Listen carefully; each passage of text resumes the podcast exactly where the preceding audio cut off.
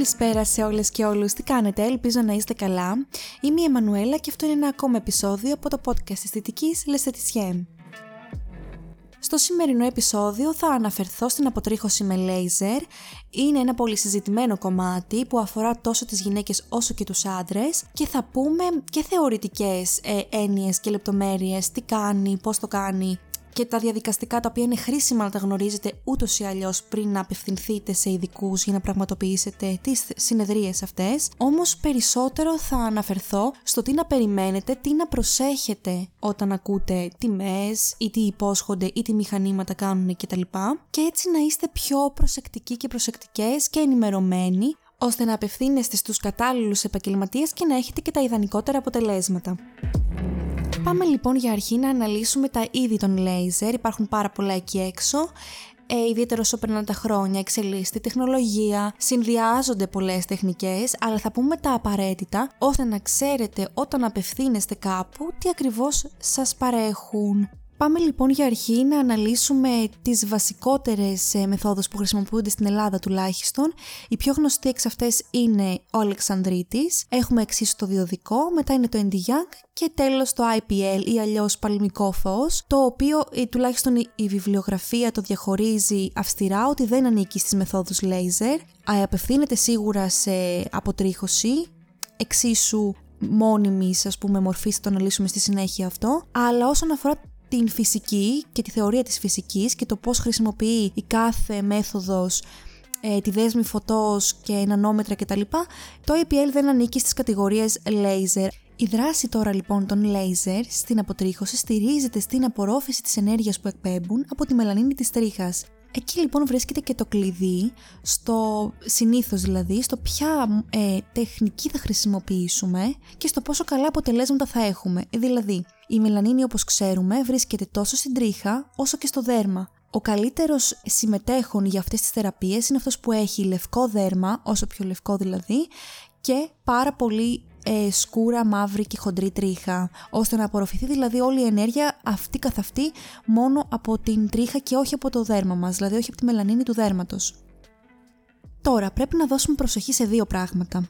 Πρώτον, τι γίνεται σε ένα δέρμα το οποίο είναι πάρα πολύ σκούρο; Η αλήθεια είναι ότι οι τεχνικές που κυκλοφορούν και έξω πλέον δίνουν ελεύθερα τη δυνατότητα να πραγματοποιηθεί το λέιζερ και σε πιο σκούρους φαινότυπους δέρματος, Γι' αυτό και, και σε πάρα πολλές άλλες χώρες, ακόμα και σε διαδικασία που το, το δέρμα μας γίνεται πιο σκούρο από τον ήλιο το καλοκαίρι, μπορούμε παρόλα αυτά να εφαρμόζουμε ακόμα λέιζερ με προσοχή βέβαια και με κάποιες άλλες παραμέτρους που διαφοροποιούμε εμείς οι χειριστές του λέιζερ. Όμως έχουμε και κάτι άλλο στο οποίο πρέπει να δώσουμε πάρα πολύ βάση και να ξέρουμε ώστε να μην μας εκμεταλλεύονται όταν ε, πηγαίνουμε για να μας δουν και να μας πούν τι λέιζερ χρειαζόμαστε και αν θα έχει αποτέλεσμα. Στην περίπτωση λοιπόν όπου η τρίχα μας είναι ξανθιά, λευκή ή κόκκινη, το λέιζερ δεν έχει κανένα απολύτως αποτέλεσμα, τουλάχιστον μέχρι στιγμής με τις μεθόδους που έχουμε στα χέρια μας. Γι' αυτό και δεν αξίζει καθόλου μια κοπέλα που είναι ξανθιά και τονίζω όταν η τρίχα είναι ξανθιά, γιατί μπορεί να έχουμε ανοιχτό χρωμομαλιά παραδείγματος χάρη και η τρίχα μας να είναι καστανόξανθη ακόμα και το καστανό που μπορεί να υπάρχει στη βάση της ρίζας μπορούμε να δούμε αποτέλεσμα. Φυσικά εκεί επιλέγουμε ποια είναι η πιο κατάλληλη τεχνική διότι δεν έχουν όλα τα μηχανήματα την ίδια αποτελεσματικότητα σε, σε πιο καστανόξανθες και σε πιο ανοιχτόχρωμες τρίχες.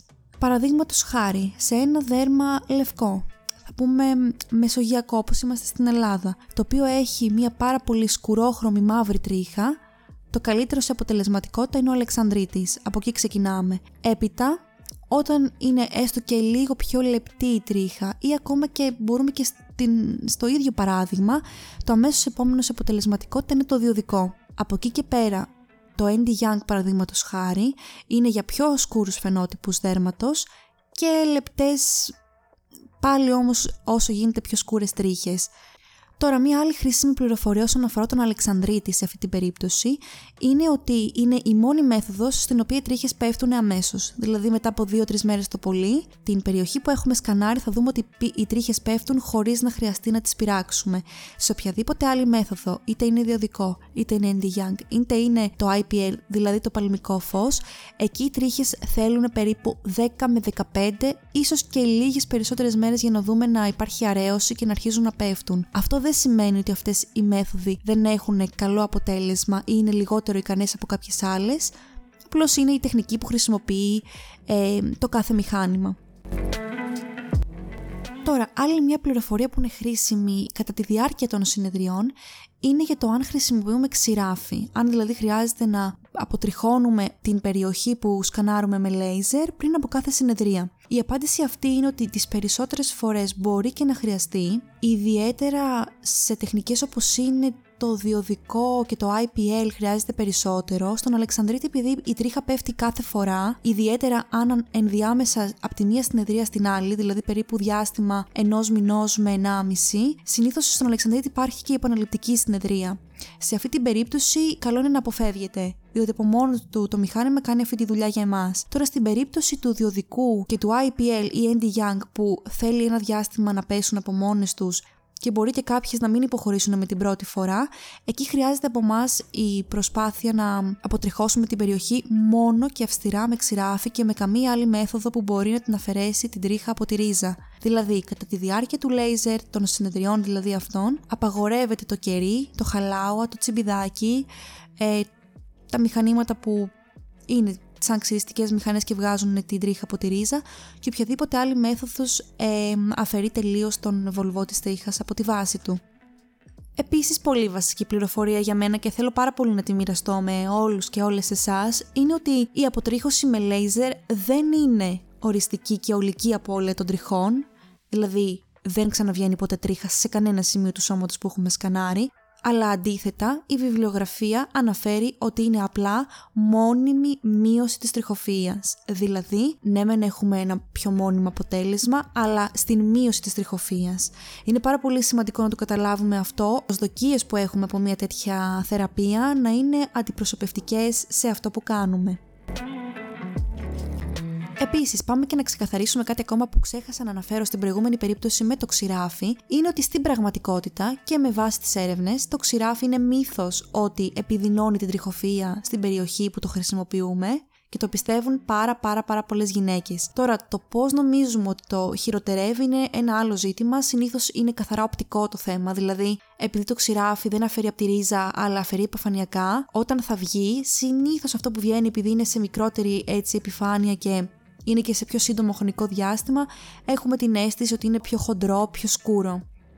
Στην πραγματικότητα όμως, τουλάχιστον με τη βιβλιογραφία και τις έρευνες και όλα όσα έχω, και εγώ διαβάζω και ακούω τόσο καιρό, είναι μύθος ότι το ξηραφάκι μπορεί να χειροτερέψει την τριχοφυΐα στην εκάστοτε περιοχή που το χρησιμοποιούμε. Πάμε λοιπόν όμως τώρα σε ένα άλλο πολύ βασικό ερώτημα που είναι πόσες συνεδρίες συνήθως χρειάζεται μια κοπέλα ένα γόρι, οποιοδήποτε ενδιαφέρεται να κάνει τις συνεδρίες αυτές, για να έχει τα ιδανικότερα αποτελέσματα αρχικά όποιος υπόσχεται συνεδρίες, δηλαδή όποιο σας λέει ότι σε 8 θα έχουμε τα ιδανικότερα αποτελέσματα, θα έχει φύγει τριχοφία, θα, θα, θα.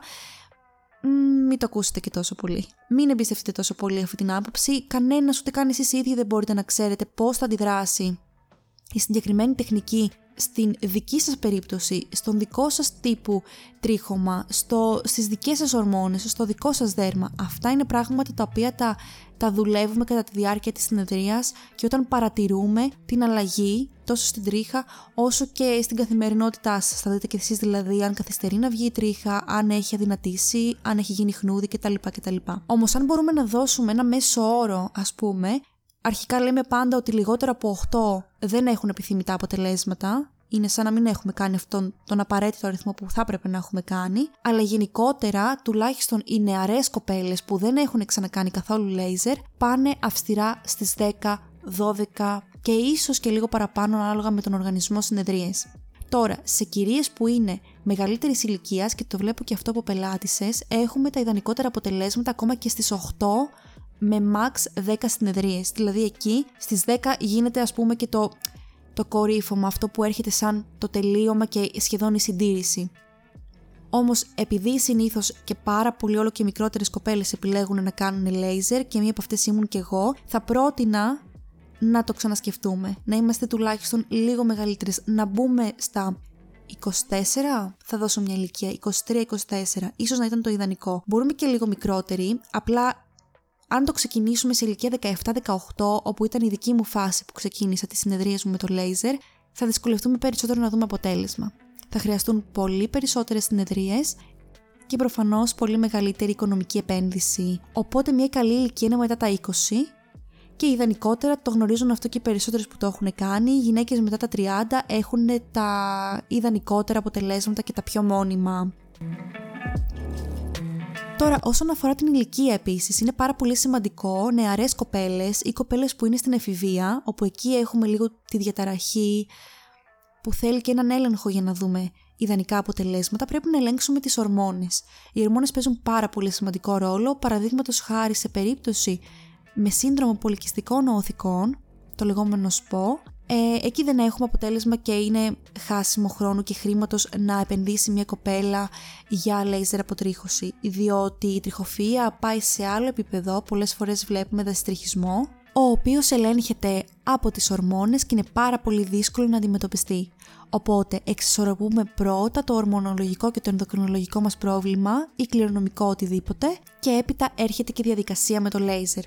Τώρα, άλλη μια ερώτηση που έγινε ήταν το πόσος χρόνος χρειάζεται για την εκάστοτε περιοχή, που επιλέγουμε στο σώμα μας δηλαδή, αυτό βέβαια εξαρτάται πάντοτε από το ποια τεχνική χρησιμοποιούμε. Τεχνικές δηλαδή που έχουν μια συνεχόμενη ροή, όπως είναι το διοδικό ή διάφορες συσκευές που συνδυάζουν πολλά μήκη κύματος μαζί και έχουν άμεση επαφή κεφαλές με το δέρμα, εκεί η θεραπεία είναι σαφώς πολύ λιγότερο χρονοβόρα από ότι είναι ο Αλεξανδρήτη με την ε, συσκευή ή με το μηχάνημα για να είμαστε πιο ακριβείς καντέλα, όπου η σάρωση γίνεται τοπικά και χρειάζεται και ένα διάστημα από τον ένα παλμό στον άλλο, όπου εκεί μπορεί να χρειαστεί και από μία ώρα και από πολύ περισσότερο ανάλογα και με το ποιες περιοχές του σώματος έχουμε επιλέξει. Βασικότερο που ρωτάνε πάρα πολλές πριν ξεκινήσουν το λέιζερ και είναι ένας λόγος ανασταλτικός για πολλές γυναίκες και άντρες που έχουν και πιο έντονη τριχοφία είναι ο πόνος. Εδώ να πούμε ότι η τεχνολογία έχει προχωρήσει τόσο πολύ που ο πόνος έχει μειωθεί πραγματικά στο ελάχιστο. Τις περισσότερες φορές, ειδικά μετά την τρίτη συνεδρία, είναι σχεδόν ανύπαρκτος, ανάλογα φυσικά και την ανάγκη της τρίχας που έχουμε και το πόσο χοντρή είναι, αλλά χρησιμοποιώντας κρυογόνα υλικά, είτε αυτό είναι ένα πάρα πολύ κρύο τζέλ όπως είναι στο IPL, είτε είναι κρύος αέρας όπου είναι στον Αλεξανδρίτη. Ε, ακόμα και χωρίς κανένα κρυογόνο υλικό που είναι παραδείγματος χάρη και οι ίδιες οι κεφαλές που παγώνουν χάρη στην τεχνολογία όπως συμβαίνει στο διοδικό Εκεί έχουμε πραγματικά σχεδόν μηδενίσει τον πόνο στην αποτρίχωση με λέιζερ και δεν υπάρχει κανένας λόγος θεωρώ κάποια γυναίκα να το σκέφτεται ανασταλπτικά ώστε να μην το κάνει. Ακόμα μια πληροφορία που για μένα είναι πάρα πάρα πάρα πολύ χρήσιμη και θα πρέπει να το ανάγουμε στα πιο σημαντικά αφού τελειώσουμε τις συνεδρίες και, και πρέπει να ξέρουμε τι πρέπει να κάνουμε για να έχουμε τα καλύτερα αποτελέσματα είναι η συντήρηση του αποτελέσματος. Κάνουμε τις 10-12 συνεδρίες όσες έχουν χρειαστεί, πρέπει να γνωρίζουμε όμως ότι μετά ε, πρέπει οπωσδήποτε να κάνουμε τη συντήρηση, διότι με βάση την βιβλιογραφία οι επιστήμονες υποστηρίζουν ότι το τρίχωμα το οριστικό, το, το ιδανικότερο αποτέλεσμα δηλαδή που θα έχουμε θα φανεί 1,5 με 2 χρόνια μετά τη λήξη της τελευταίας συνεδρίας. Εκεί δηλαδή πάντα αρχίζουν και βγαίνουν τρίχες που μπορεί προηγουμένως να μην είχαν βγει ή να μην είχαν χτυπηθεί, οπότε στην αρχή μετά τη λήξη των συνολικών συνεδριών χτυπάμε μία φορά το εξάμεινο περίπου και μετά το πάμε στο μία φορά το χρόνο και ούτω καθεξής όσο περνάνε τα χρόνια, ίσως και λίγο λιγότερο, μία φορά στα δύο χρόνια, μία φορά στα τρία χρόνια, αλλά να έχουμε μία συστηματική επίσκεψη για τη συντήρηση του αποτελέσματος. Είναι κάτι το οποίο προσωπικά δεν το έχω ακολουθήσει, αλλά γνωρίζω ότι είναι ένα από τα πιο σημαντικά, ώστε ό,τι έχουμε κάνει να φέρει το ιδανικότερο πάντα αποτέλεσμα. Τώρα πάμε στο τι πρέπει να προσέχουμε στη γενικότερη διαχείριση και της τεχνικής αυτής και του χώρου στον οποίο απευθυνόμαστε και στο τι μπορούμε να κάνουμε μετά, στο τι κάνουμε πριν, είναι πράγματα τα οποία έχουν να κάνουν καθαρά με διαδικασία και όχι τόσο με τη θεωρία του λέιζερ. Πρώτα απ' όλα είναι τι ζητάτε και τι λέιζερ σας κάνουν. Αυτό είναι ένα πάρα πολύ βασικό θέμα το οποίο προέκυπτε ιδιαίτερα τα πρώτα χρόνια που εμφανίστηκε το λέιζερ στην Ελλάδα, όπου υπήρχαν πάρα πολλοί απαταιώνες, θα πω, από κέντρα τα οποία δίνανε κουπόνια, τα οποία ισχυρίζονταν ότι κάνανε μία τάδε τεχνική και κάνανε μία άλλη. Συνήθως αυτό γινόταν με το ότι υπόσχονταν ότι κάνανε Αλεξανδρίτη, ενώ στην πραγματικότητα κάνανε παλμικό φως. Δεν θα πω απαραίτητα ότι κάποιο είναι πιο υποδέστερο από κάποιο άλλο. Υπάρχουν άνθρωποι που έχουν δει καλύτερα αποτελέσματα με παλμικό και άλλοι οι οποίοι ορκίζονται στον Αλεξανδρίτη διότι ήταν οι καλύτεροι ε, τύποι τρίχας και δέρματος για το συγκεκριμένο μηχάνημα αλλά είναι πάρα πολύ σημαντικό να γνωρίζετε στο, στο τι ζητάτε και στο τι σας δίνουν. Μπορείτε να δείτε βιντεάκια, μπορείτε να δείτε φωτογραφίες, να ψάχνετε, να ζητάτε πιο... Δεν είναι ντροπή να λέτε ποιο μηχάνημα χρησιμοποιείτε Αλεξανδρίτη; Εκεί θα δεσμευτούν να σας απαντήσουν κάτι. Και αν σας πούνε αυτό το κάτι, παραδείγματος χάρη καντέλα, μπείτε, ψάξτε πώς είναι εμφανισιακά το καντέλα. Είναι αυτό που θα δείτε στο χώρο που θα πάτε. Θεωρώ ότι και, και του χώρου να μην είστε, μπορείτε κάλλιστα να κάνετε μια πολύ μικρή έρευνα για να ξέρετε πού θα επενδύσετε και χρόνο και χρήμα και πάρα πολλά άλλα. Δεύτερο και βασικότερο που έχω σημειώσει ότι πρέπει να προσέχουμε είναι να γίνεται ο σωστός έλεγχος του δέρματός μας, η διάγνωση και φυσικά να έχει προηγηθεί και η καλύτερη λήψη ιατρικού ιστορικού. Προσωπικά, η δική μου εμπειρία όσον αφορά το λέιζερ είναι ότι έχω επισκεφτεί άπειρα. Και όταν λέω άπειρα, εννοώ στην Αθήνα από βόρεια προάστια, νότια προάστια, δυτικά προάστια. Έχω πάει παντού για το λέιζερ. Έχω επισκεφτεί κλινικές, δερματολόγους, Ινστιτούτα. Ε, και παρόλο που είμαι αισθητικός, δεν θα πάρω μια σαφή θέση να πω ότι εκεί είναι καλύτερα ή εκεί δεν είναι. Υπάρχουν άνθρωποι που ξέρουν το αντικείμενο και άνθρωποι που δεν το ξέρουν ή και να το ξέρουν προσπαθούν να πουλήσουν κάτι άλλο. Το σημαντικότερο μέσα σε όλα αυτά είναι να γίνεται η σωστή διάγνωση. Είτε αυτή είναι από αισθητικό είτε είναι από δερματολόγο. Να υπάρχει ένας άνθρωπος που να ασχοληθεί μαζί σας, να κοιτάξει κλινικά το δέρμα σας. Υπάρχουν συνθήκες και παθήσεις δέρματος που δεν επιτρέπεται να κάνουμε λέιζερ, δερματίτιδες, μολύνσεις, χίλια δυο πράγματα, ακόμα και προβλήματα στο ενδοκρινολογικό μας κομμάτι. Ε, παθήσεις όπως είναι ε, ο συστηματικός ερυθυματώδης λύκος, στον οποίο είναι από τις βασικές αντενδείξεις που έχουν τα λέιζερ και δεν πρέπει να εφαρμόζονται. Και πάρα πολλοί δεν έχουν ιδέα και όχι μόνο δεν έχουν ιδέα, δεν το ψάχνουν. Οπότε πάντοτε πάμε κάπου που να μας δίνουν σημασία, να κάνουν έλεγχο, να μας συμβουλεύουν σωστά και να έχουν λήψη ιατρικού ιστορικού. Ακόμα και εσείς, αν δεν κάνουν μια λήψη ιατρικού ιστορικού, να γνωρίζετε εάν έχετε κάποια πάθηση, αν παίρνετε κάποια συγκεκριμένη φαρμακευτική αγωγή, στην περίπτωση παραδείγματος χάρη της ισοτρετινοίνης, όταν την λαμβάνουμε εκ του στόματος ή όταν τη βάζουμε τοπικά ή διάφορες αντιβιώσεις έχουν πολύ αυστηρή αντένδειξη ως προς το λέιζερ. Σε αυτή την περίπτωση δεν είναι ότι δεν θα κάνουμε ποτέ λέιζερ, είναι ότι μπορούμε να έρθουμε σε επαφή με τον γιατρό που μας έχει δώσει την αγωγή αυτή και να την αλλάξουμε με μία άλλη. Ή αν δεν μπορούμε να την αλλάξουμε, θα κάνουμε υπομονή ένα διάστημα ώστε να το εφαρμόσουμε μετά. Πάντοτε πρέπει να υπάρχει έγκυρη και σωστή διάγνωση.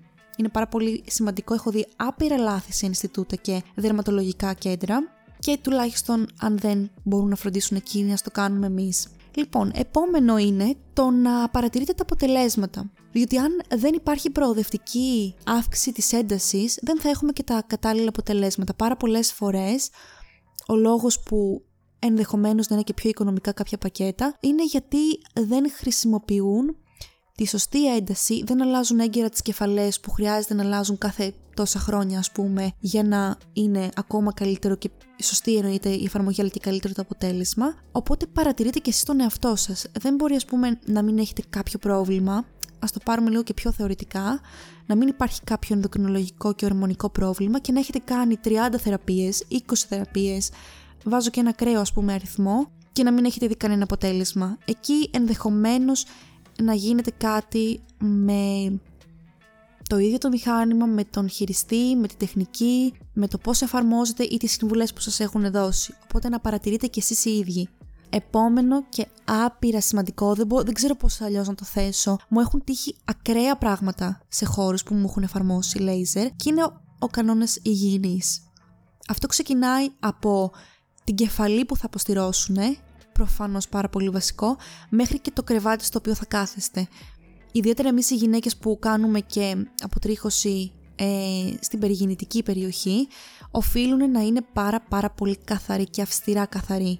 Ε, διότι νομίζω ότι είναι πάρα πολύ απλό, ιδιαίτερα σε περιπτώσεις όπως είναι το παλμικό, το IPL, ή το διοδικό ή οτιδήποτε χρειάζεται άμεση επαφή που χρησιμοποιείται τζέλ και χρησιμοποιούνται σπάτουλες και χρησιμοποιούνται χίλια δύο πράγματα τα οποία έρχονται σε ακόμα πιο άμεση επαφή από ότι μια απλή κεφαλή που έχει ε, ο Αλεξανδρίτης παραδείγματος χάρη. Οπότε όλα θέλουμε να είναι αποστηρωμένα. Από την ξυριστική μηχανή που μπορεί να μας κάνουν ένα τριμάρισμα στην τρίχα, θα λέμε πάντα το αποστηρώσατε. Δεν είναι ντροπή. Εγώ πλέον μετά από αυτό που μου έχει συμβεί πάντοτε λέω ε, την έχουμε αποστηρώσει στην κεφαλή για να είμαι 1000% σίγουρη. Επί τα γάντια, στην περιοχή όπου έρχεται σε επαφή με τον μπικίνι, βέβαια πάρα πολλοί λένε ότι δεν κάνει να χρησιμοποιούν οι χειριστές των λέιζερ ε, γάντια κατά τη διάρκεια που πιάνουν το μηχάνημα και χειρίζονται το, το laser. Είναι κάποια νομίζω ένδειξη αν δεν κάνω λάθος. Αλλά τουλάχιστον αν στο άλλο χέρι ε, αν το άλλο χέρι μάλλον που δεν κρατάει την, την κεφαλή έρχεται σε επαφή με το δέρμα σας, όπως είναι με τον Αλεξανδρίτη,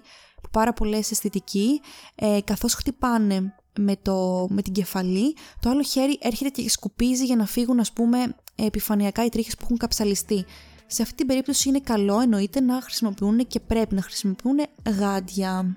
Λοιπόν, Επίσης κάτι πάρα πολύ σημαντικό είναι ότι όποιος και όποια πάρει την απόφαση να ξεκινήσει τη διαδικασία με το λέιζερ πρέπει να είναι και συνειδητοποιημένος ότι θα χρειαστούν αυτοί οι απαραίτητοι ας πούμε αριθμοί ε, συνεδριών. Οπότε αυτό θέλει και χρόνο να ξέρουμε ότι θα είμαστε σε ένα συγκεκριμένο μέρος και κάθε ένα με ενάμιση μήνα θα πηγαίνουμε να συστηματικά και πώς να το πω, ευλαβικά να κάνουμε αυτές τις συνεδρίες και όχι «Α, τώρα την έκανα γιατί έρχεται καλοκαίρι, έλα μωρέ εντάξει κρατάει δύο μήνες, άρα θα πάω μετά από δυόμισι μήνες για τη δεύτερη και αφού γυρίσω θα πάω ένα ταξίδι, θα λείψω άλλους δύο-τρεις μήνες, θα το κάνω μετά από έξι». Δηλαδή αν δεν υπάρχει ε, συστηματικότητα τότε δεν θα έχουμε αποτέλεσμα και επίσης να ολοκληρώνεται και όλος ο, να ολοκληρώνεται όλος ο απαραίτητος αριθμός συνεδριών.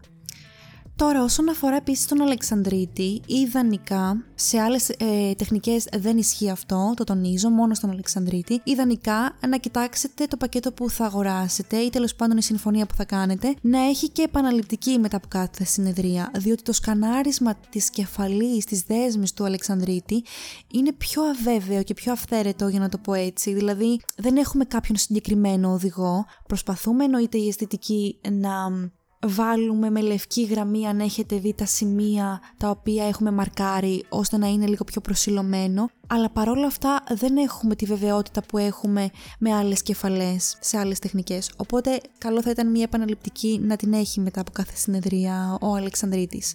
Τώρα πάμε όπως ανέφερα και λίγο προηγουμένως να μιλήσουμε και πιο διεξοδικά με το τι ποιες είναι οι αντενδείξεις, τι πρέπει να κάνουμε πριν μετά και κατά τη διάρκεια και ποιες μπορεί να είναι κάποιες από τις ανεπιθύμητες ενέργειες. Ξεκινάω λέγοντας το ότι στην περιοχή που εφαρμόζουμε το λέιζερ όχι κρέμες με οξέα, όχι ρετινόλη, όχι ισοτρετινοίνη και άλλες γενικότερα ευαισθητοποιές ουσίες πριν και κατά τη διάρκεια των συνεδριών. Ε, νομίζω ότι είναι ξεκάθαρος ο λόγος, δημιουργούμε φωτοευαισθησία, μπορεί να δημιουργήσουμε ε, κάποιες μορφές τύπου δερματίτιδας και ο συνδυασμός τέλος πάντων είναι ένα συνοθήλευμα που θέλουμε να αποφύγουμε και επίσης το ίδιο ισχύει και με την έκθεση στον ήλιο. Πάντοτε προσοχή με τον ήλιο, σίγουρα μπορούμε πλέον να εφαρμόζουμε τις συνεδρίες και κατά τη διάρκεια του καλοκαιριού, αλλά πάντοτε αντιλιακή προστασία, όσο γίνεται όχι άμεση επαφή. Δηλαδή δεν θα κάνω τη Δευτέρα στις 10 η ώρα το λέιζερ και στις 11 θα πάω στην παραλία να εκτεθώ σε καμία περίπτωση και εννοείται αποφεύγουμε ρητά, solarium και οτιδήποτε έχει αυτό το τεχνικό μαύρισμα το πολύ άμεσο και το πολύ έντονο.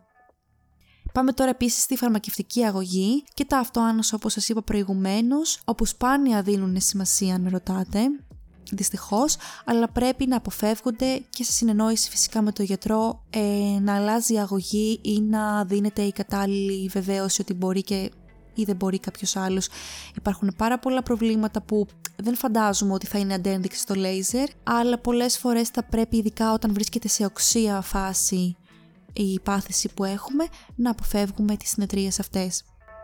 Τώρα, μετά από κάθε εφαρμογή, αν προκύψει ερυθρότητα ή περιθυλακικό είδημα, ακόμα και κάτι που μπορεί να επιμείνει αρκετές ώρες, αυτό που προτείνεται και πρέπει να γίνεται στην καλύτερη περίπτωση είναι να χρησιμοποιείτε αναπλαστική κρέμα ακόμα και δύο με τρεις φορές τη μέρα. Εντάξει, το τρεις είναι λίγο υπερβολή αν με ρωτάτε, αλλά σε περίπτωση που έχει γίνει κάτι πάρα πολύ έντονο, είναι και καλοκαίρι, εκτίθεστε ή νερά ιστορίες και θέλουμε να έχουμε ένα πιο ήπιο αποτέλεσμα και να μην φαίνεται κάτι άσχημο, αναπλαστική όσες φορές γίνεται περισσότερες τη μέρα.